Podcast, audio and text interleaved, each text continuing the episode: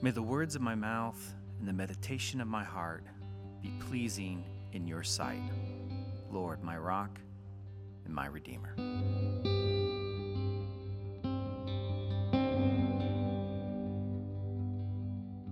Hey everyone, I'm Joe Graves. I'm one of the pastors here at Central City Church, and I'm excited to have you join us for our daily readings.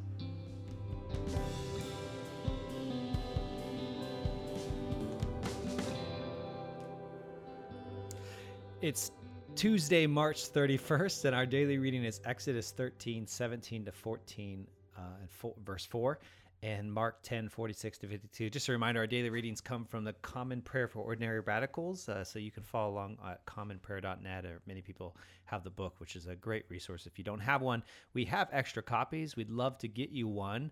Uh, I don't know if I've mentioned that here on the podcast before, but we have uh, copies of the Common Prayer. We'd love to send you. Uh, we'll mail it to you. Uh, if you'd find that meaningful, you can find them online as well. But then the book has a lot of other resources as well. It's a gift we gave to our volunteers. So if you're a volunteer, especially if you're a volunteer, you didn't make it to our volunteer appreciation event, we'd love to give you one of these books. But anyways, they list uh, readings each day, and that's where we're pulling these daily readings from, and, and people are sharing their thoughts on them. And today, my dear friend Baron is going to share. Uh, Baron uh, was a church planter uh, and uh, pastor, and is now a Navy chaplain and has preached at church before, and uh, is just a, a, good friend of mine, and I greatly appreciate his thoughts. And so I, I know you'll uh, I know you'll appreciate them as well. And uh, he's going to share in a little bit. Uh, excited to continue to be worshiping online, and excited to continue this week with leading up to worship online with a prayer vigil. So if you haven't signed up, please do that and uh, we'd love to get that to you. And then also, if you're interested in supporting uh, those who are living in senior housing in the Hilltop area, uh, reach out to me. I'll get you the, connected with uh, Ben. I'll send you the link for the information. But they're looking for people to write letters, draw pictures, uh, and if you're healthy and well, and even uh, willing to go out, maybe even do some grocery shopping for some seniors who who really you know should be staying inside. So if that's something you're interested in doing, reach out to me. All right, here is our daily reading.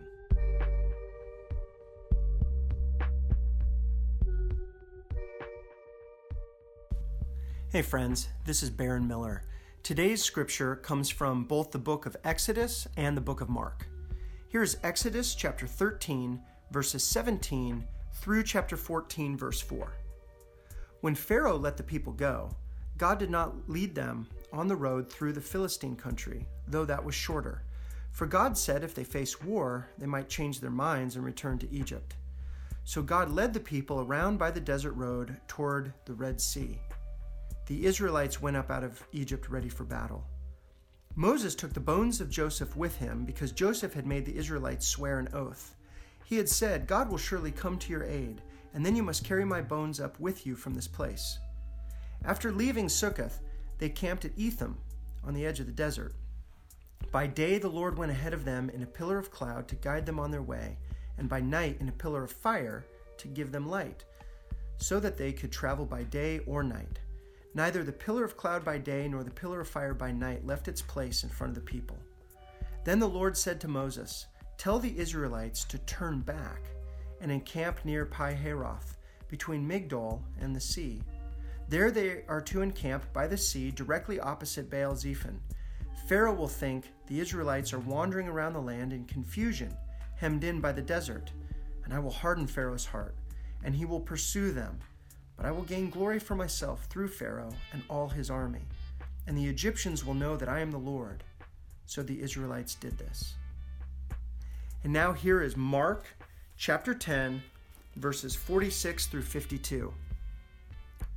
When they came to Jericho, as, as Jesus and his disciples, together with a large crowd, were leaving the city, a blind man, Bartimaeus, which means son of Timaeus, was sitting by the roadside begging. When he heard that it was Jesus of Nazareth, he began to shout, Jesus, son of David, have mercy on me. Many rebuked him and told him to be quiet, but he shouted all the more, Son of David, have mercy on me. Jesus stopped and said, Call him. So they called to the blind man, Cheer up, on your feet, he's calling you. Throwing his cloak aside, he jumped to his feet and came to Jesus. What do you want me to do for you? Jesus asked him. The blind man said, Rabbi, I want to see. Go, said Jesus. Your faith has healed you. Immediately he received his sight and followed Jesus along the road.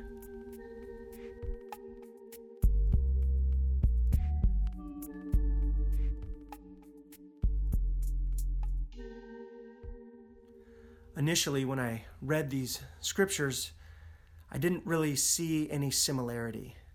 But after praying and thinking and talking, I think I found much commonality. And it's the similar ways that we see God act in both stories. See, in both stories, God is leading. And in both stories, God has a plan. And in both stories, God is to be glorified. In the beginning of the book of Exodus, when the Israelites are about to leave Egypt, it says that their numbers of men, military age males presumably, was about 600,000. When you add in the women, the children, the elderly, we're looking at a population of close to 2 million, plus or minus. Think about it 2 million people camping in a desert, following the Lord's leadership, either by day with a cloud or by night with fire. And He's leading them at night so that they can keep moving. Because following God isn't uh, a nine to five task, it's continual. God has a plan. No matter what the Israelites thought, why couldn't they just zip right through the Philistine country? Hey, God knew upon facing battle, they might be squeamish and turn, even though they thought they were ready. And of course, encamping by the sea, backtracking their steps, surely they were confused, as we know Pharaoh was. But nobody understood that God had a military strategy to bait Pharaoh and ultimately lead to a successful um, time across the, the Red Sea for the Israelites. Similarly, in the New Testament, we see God leading. Jesus has not only taken followers through Jericho, but he gains a new follower in blind Bartimaeus, who, upon receiving sight, doesn't go about to live a mundane life, but drops everything and follows Jesus down the road. God leads and He is in charge no matter what situation or circumstance we find ourselves in. No matter how confusing it is to be in the throes of this thing called global pandemic, God is in charge and He has a plan. He has a plan even though the healthcare workers are overwhelmed. And He has a plan even though heads of state don't exactly know what to do right because they've never encountered this before. And he has a plan for the family that is saddened by a loved one who is in a hospital. God has a plan, even though the supermarkets don't have some of our basic necessities on the shelves. God has a plan. He is in charge. And it is our job to help bring about His glory. We are the people to praise Him. Jesus even says it later on hey, if people don't praise me, the, the stones will. That's our job, that's our task, and I do not want to be out worshiped by a rock. It is our job, like blind Bartimaeus, to worship the Lord, to take joy in, in what God is doing in our lives. And I think he's another great example. His prayer Jesus, son of David, have mercy on me. That's our prayer right now. Jesus, Son of David, have mercy on the hospitals. Have mercy on those on the front lines of fighting this disease.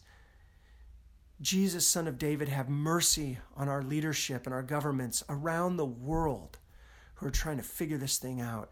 Jesus, Son of David, have mercy on me because I'm stuck in my house with a spouse or some children and I'm not used to such confined quarters for such a prolonged period of time. Jesus, Son of David, have mercy on us. That is our prayer. That was a prayer back then, and it should be our prayer today. And I encourage you to pray it today. It only takes a breath. You can inhale and exhale. Jesus, Son of David, have mercy on us. And don't forget to praise. That's a task that we are given. And as Christians, we are uniquely suited to understand that just because there's hardship and just because there's confusion and just because we don't understand what God is doing behind the scenes, It is our job to praise a good God who knows exactly what he is doing, and he will be glorified in the end. God bless you, and have a great day.